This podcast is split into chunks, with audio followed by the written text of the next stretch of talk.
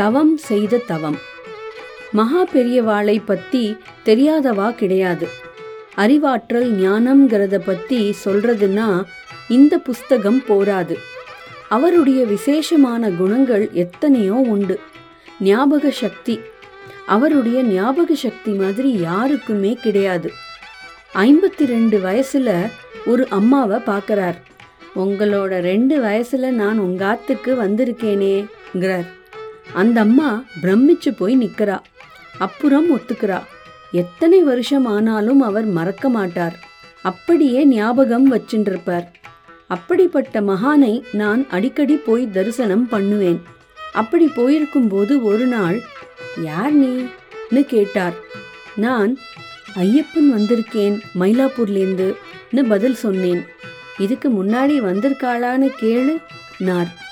கூட இருந்தவாலும் என்கிட்ட வந்து கேட்டா. நானும் பெரியவா நிறைய வந்து தரிசனம் பண்ணி இருக்கேன், என் நண்பர் கூட உங்ககிட்ட வந்து என்னை பற்றி சொல்லியிருக்கான்னு பதில் சொன்னேன். பெரியவாளுக்கு என்ன தோணித்தோ மறுபடியும் இதுக்கு முன்னாடி இவன் வந்திருக்கானான்னு கேளுனார். நான் மறுபடியும் பதில் சொன்னேன். பெரியவா ஏன் 2ஆம் தாரம் அப்படி கேட்டார்னு எனக்கு இப்போவும் தெரியலை. ஆனால் அதுக்கு ஏதோ காரணம் இருக்கும், தெரியணுங்கிற போது தெரியும்னு நினைக்கிறேன்.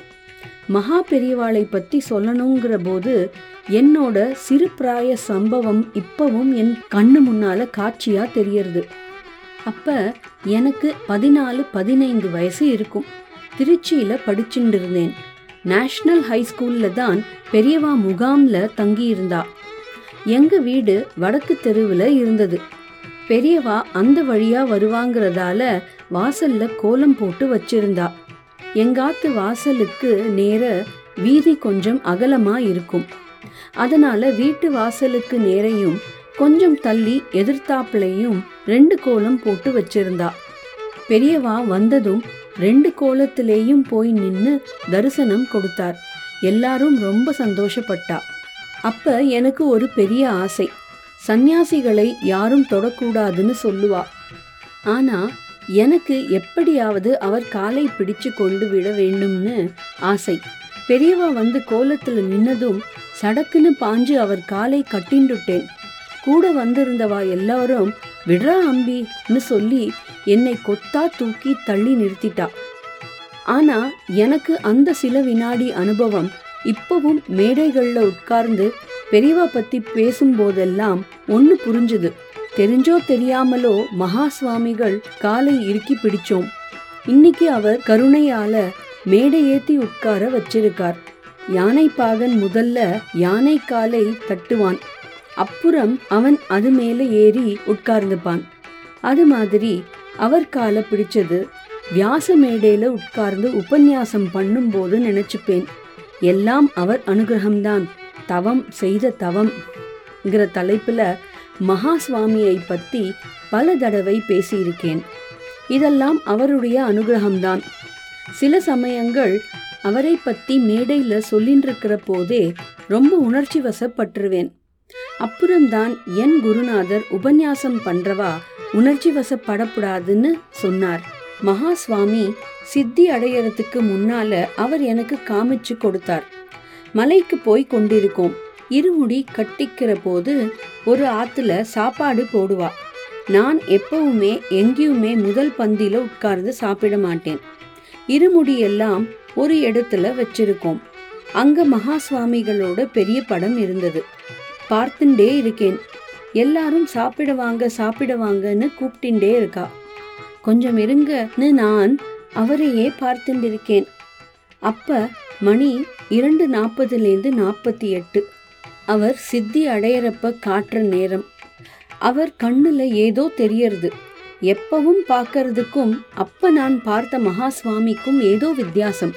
அவர் ஏதோ சொல்கிறாப்புல எனக்கு தோன்றது. ஆனால் என்னன்னு தெரியலை. அன்னிக்கு ராத்திரியே எக்மோர் ஸ்டேஷனில் டிவியில் மகா சுவாமிகள் சித்தி அடைந்த செய்தி சொல்கிறா. ஆஹா, பெரியவா ஏதோ சொல்கிறான்னு தோணித்தே இதைத்தான் உணர்த்தி இருக்கார்னு புரிஞ்சுது. அது வரைக்கும் ஜீவிதமாக இருக்கும்போது மகா சுவாமிகள் உபன்யாசத்தில் நடமாடும் தெய்வமாய் விளங்கக்கூடிய தெய்வமே என்று ஆரம்பிப்பேன்.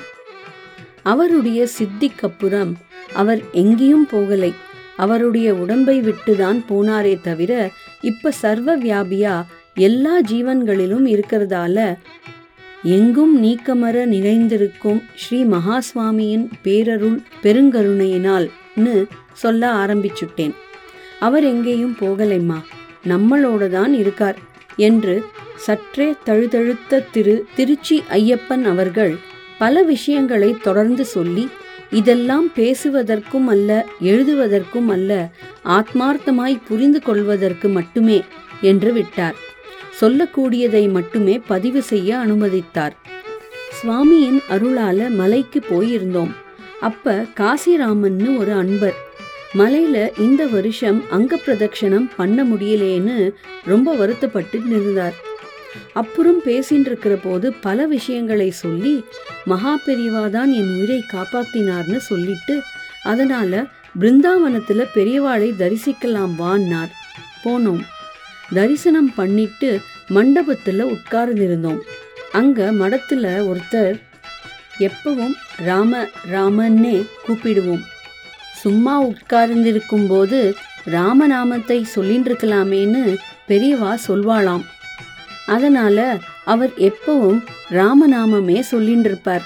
மேனால சுவாமிகள் உட்கார்ந்து இருக்கும்போது மேனாவை தூக்கினா எங்களுக்கு பாரமே இருக்காது, அவர் இல்லாத போது தூக்கினாதான் ரொம்ப பாரமா இருக்கும்னு சொல்வார். அவர் திடீர்னு எங்ககிட்ட வந்தார்.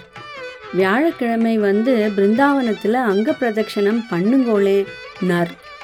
எங்களுக்கு ஆச்சரியமா போயிடுத்து. திடீர்னு வந்து எப்படி சொன்னார் தெரியலை. சபரிமலையில் அங்க பிரதட்சணம் செய்ய முடியலேன்னு வருத்தப்பட்ட, இங்கே பண்ண சொல்கிறா பெரியவா, வருத்தப்படாதேன்னேன். அப்பலேருந்து குருவாரத்தில் அங்க பிரதட்சணம் பண்ணுற பாக்கியம் கிடைச்சுட்டே இருக்கு. மாசத்தில் ஒரு வியாழக்கிழமை பண்ணிட்டுருக்கோம். அப்புறம் ஒரு தடவை ஆந்திராவில் ஒரு ஊரில் சாயரக்ஷை, மகா சுவாமிகள், மேனேஜர், நான் 3 பேரும் மட்டும் நின்றுருக்கோம். பெரியவா கிட்ட உத்தரவு வாங்கிண்டு கிளம்புறதுக்காக நான் நிற்கிறேன். பெரியவா எனக்கு உத்தரவு கொடுங்கோ, மந்த்ராலயத்தில் ஸ்ரீ ராகவேந்திர சுவாமிகளை தரிசனம் பண்ணணும்னு சொல்கிறேன். அந்த சமயம் மேனேஜர் ஏதோ வேற வேலையாக வேற பக்கம் திரும்பின்னு இருந்தார். பெரியவா என்னை பார்க்குறா, நான் பெரியவாளை பார்க்குறேன். அப்போ எனக்கு கிடைச்ச தரிசனம், பெரியவா அப்படியே தண்டத்தையும் தூக்கிண்டு 2 கையாலையும் மந்த்ராலயம் இருக்கிற திசையில திரும்பி கூப்பிண்டு நமஸ்காரம் பண்ணினார். யாருக்கும் காண கிடைக்காத காட்சி எனக்கு கொடுத்து வச்சிருந்தது. நல்லபடியா அந்த மகானை தரிசனம் பண்ணிண்டு வான்னு உத்தரவு கொடுத்தாரா, நான் இங்கு இருந்தபடியே மூலஸ்தான ராமனை நமஸ்காரம் பண்ணினாரா, அங்க பிரகலாதனாதானே ராகவேந்திர சுவாமிகள் உட்கார்ந்திருந்தார், அந்த பிரகலாதனை நமஸ்காரம் பண்ணினாரா, இல்லை நரசிம்மரை நமஸ்காரம் பண்ணினாரா தெரியாது. ஆனால் யாருக்கும் கிடைக்காத காட்சி அப்படியே இன்னிக்கும் என் கண்ணில் நிற்கிறது என்று முடித்து கொண்டார் ஐயப்பன் அவர்கள். திருச்சி ஐயப்பன் அவர்கள் லூகாஸ் இந்தியாவில் பணியாற்றியவர். கடந்த 25 வருடங்களாக ஆன்மீக சொற்பொழிவாளராக ஆடம்பரமின்றி ஒரு கைங்கரியமாகவே செய்து வருகிறார். புலவர் சிதம்பரம் ஆர் சுவாமிநாதன் அவர்களை குருவாக கொண்டவர். புலவர் சுவாமிநாதன் அவர்களுக்கு மகா பெரியவா தண்டமிழ் கொண்டல் என்ற பட்டத்தை கொடுத்து ஆசி வழங்கியுள்ளார் என்பது குறிப்பிடத்தக்கது. ஐயப்பன் அவர்கள் சிறுவயதிலிருந்தே உபன்யாசங்களை கேட்டு கேட்டு வளர்ந்தவராதலால் தானும் உபன்யாசகராகி விட வேண்டும் என்று விரும்பி நல்ல குருவை தேடி புலவர் அவர்களிடம் வந்து சேர்ந்தார். உனக்கு தெரிஞ்சுக்கணுமா, ஊருக்கு சொல்லணுமா என்று குரு கேட்ட கேள்விக்கு பளிச்சென்று ஊருக்கு சொல்லணும் என்று பதிலளித்தார்.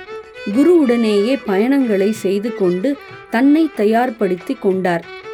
குருவின் ஆசீர்வாதத்தாலும் ஜகத்குருவின் கருணையினாலும் தற்போது பல இனிய வசீகர தமிழ் தலைப்புகளில் மகா பெரியவா, பெரிய புராணம், திருக்கடையூர் மகாத்மியம் என்று உபன்யாசங்கள் செய்து வருகிறார். தவம் செய்த தவம் என்கிற தலைப்பில் மகா பெரியவாளை பற்றியும் செய்கிறார். மனைவியின் முழு ஒத்துழைப்பு இவருக்கு இருக்கிறது. 60க்கும் மேற்பட்ட ஆலய கும்பாபிஷேக வர்ணனைகளை செய்துள்ளார். கொரட்டாச்சேரி அருகே பெருமாள் அகரம் என்ற ஊரில் பெருமாள் கோயில் கும்பாபிஷேகத்தின் போது ஒரே சமயத்தில் 3 கருடன்கள் வந்ததை மிகவும் உணர்ச்சி வசப்பட்டு சொன்னார். அற்புத மனிதர். திருச்சி ஐயப்பன், ஊரப்பாக்கம், சென்னை. ஜெய ஜெய சங்கர ஹர ஹர சங்கர